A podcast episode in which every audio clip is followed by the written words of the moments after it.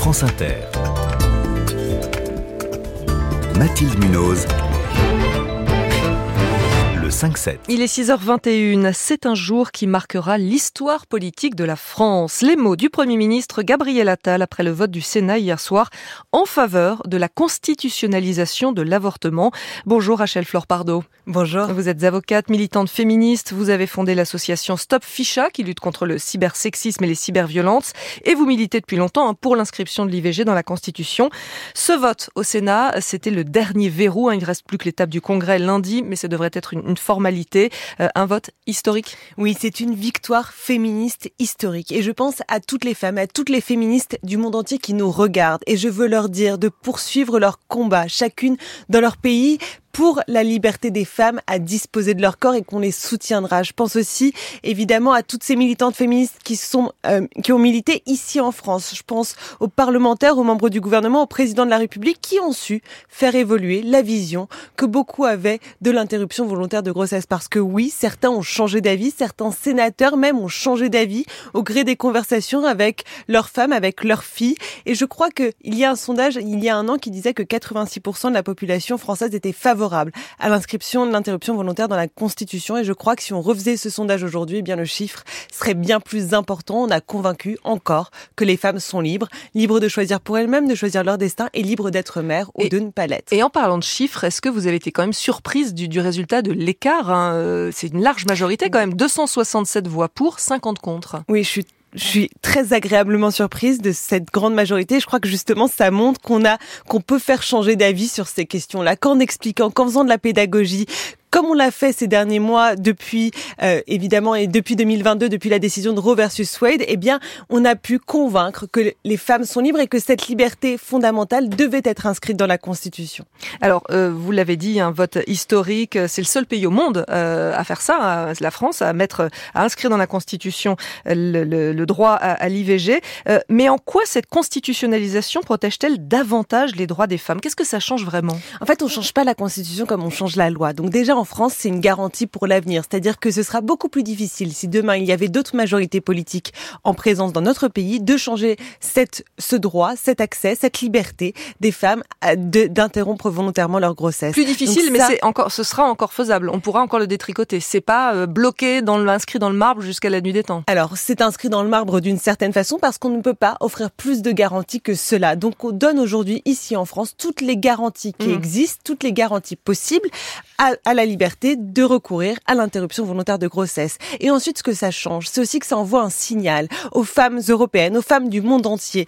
Et finalement, c'est très important parce que ce combat pour la liberté des femmes à disposer de leur corps, c'est un combat qui est intrinsèquement international. On le voit d'ailleurs sur les réseaux sociaux quand on voit ces propagandes conservatrices, rétrogrades, qui parfois diffusent de fausses informations ou des informations culpabilisatrices sur l'interruption volontaire de grossesse. On voit bien que parfois ça vient de France, mais parfois ça vient de l'étranger. Donc on doit combattre ces, ces idéologie, on doit se battre pour la liberté des femmes à disposer de leur corps Et, et ce, ce, qui se passe en France, c'est regardé vraiment à l'étranger, c'est suivi vous, vous, avez des infos là-dessus? Ah oui, oui, oui c'est regardé. On a vu aux États-Unis, ça a eu un écho. On le voit aussi dans certains pays d'Europe. C'est regardé et ça a son importance parce que demain il y aura d'autres combats à mener. Je vous le disais à l'instant, le combat pour la liberté des femmes à disposer de leur corps, il est international et on doit le mener absolument partout. Et demain, je crois que euh, notre président de la République, la France, sera en mesure de défendre l'inscription de l'interruption volontaire de grossesse dans la charte des droits fondamentaux de l'Union européenne pour protéger toutes les femmes Ça, européennes. c'est la prochaine étape. Je pense que c'est la prochaine étape. Ce sera pas un chemin facile, mais dans cet élan que nous donne cette légitimité que ça nous donne d'être le premier pays au monde à inscrire l'interruption volontaire dans la Constitution, eh bien, Alors, je crois encore l'étape du Congrès. Il y a encore l'étape du Congrès bien à passer sûr. lundi. Voilà. Euh, juste sur, sur l'Europe, quel est l'état des lieux? C'est vraiment, il y a le grand écart entre les 27 pays? Oui, il y a absolument pas de consensus sur cette question. En réalité, je crois qu'il faut le rappeler, euh, dans les pays qui sont dirigés par des gouvernements d'extrême droite, eh bien, ce sont des pays qui sont particulièrement euh, mal à l'aise avec l'interruption volontaire de grossesse, qui vont parfois jusqu'à le remettre en cause ou en tout cas Comme multiplier quel, les entraves. Quel pays, par exemple? Bah, Je pense à la Pologne, ça a été très dur ces dernières années, même si c'est en train de se rétablir. Je pense à la Hongrie, je pense à l'Italie, où l'interruption volontaire de grossesse est autorisée, mais où l'accès est rendu difficile, notamment parce que très peu de médecins euh, sont d'accord, acceptent de réaliser cet acte. Il y a combien d'avortements en France? Il y en a à peu près 230 000 euh, par an et Mhm. c'est un chiffre en réalité qui ne bouge pas tellement depuis des années, donc c'est un chiffre stable. Il y en a 230 000, c'est là qu'on se rend compte qu'en fait c'est ça concerne beaucoup, beaucoup, beaucoup de monde et qu'en réalité c'est pour ça que c'est important de l'inscrire dans la Constitution aussi. C'est parce que beaucoup de femmes y ont recours parce qu'à un moment elles sont elles sont face à cette décision et qu'elles la font et parce qu'elles décident pour elles-mêmes d'être mères ou de ne pas l'être. Est-ce qu'il y a encore des avortements illégaux Clandestins? En France, je ne crois pas qu'il y ait Mmh. des avortements clandestins, mais il y a des femmes qui ont beaucoup de difficultés à avorter, qui parfois sont contraintes d'aller dans des pays euh, voisins. En tout cas, ça l'était encore jusqu'à il y a peu, jusqu'à ce qu'on allonge le délai de, le délai légal pour réaliser l'IVG de 12 à 14 Mhm. semaines.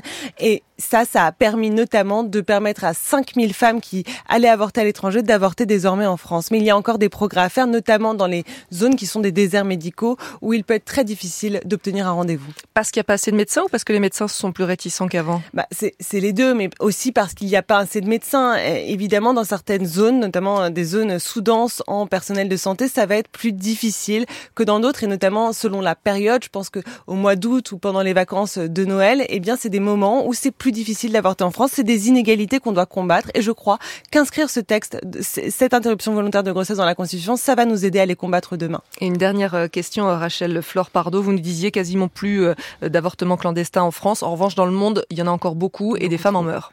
Beaucoup trop, 47 000 femmes par an, une femme toutes les 9 minutes meurt d'avortement clandestin dans le monde.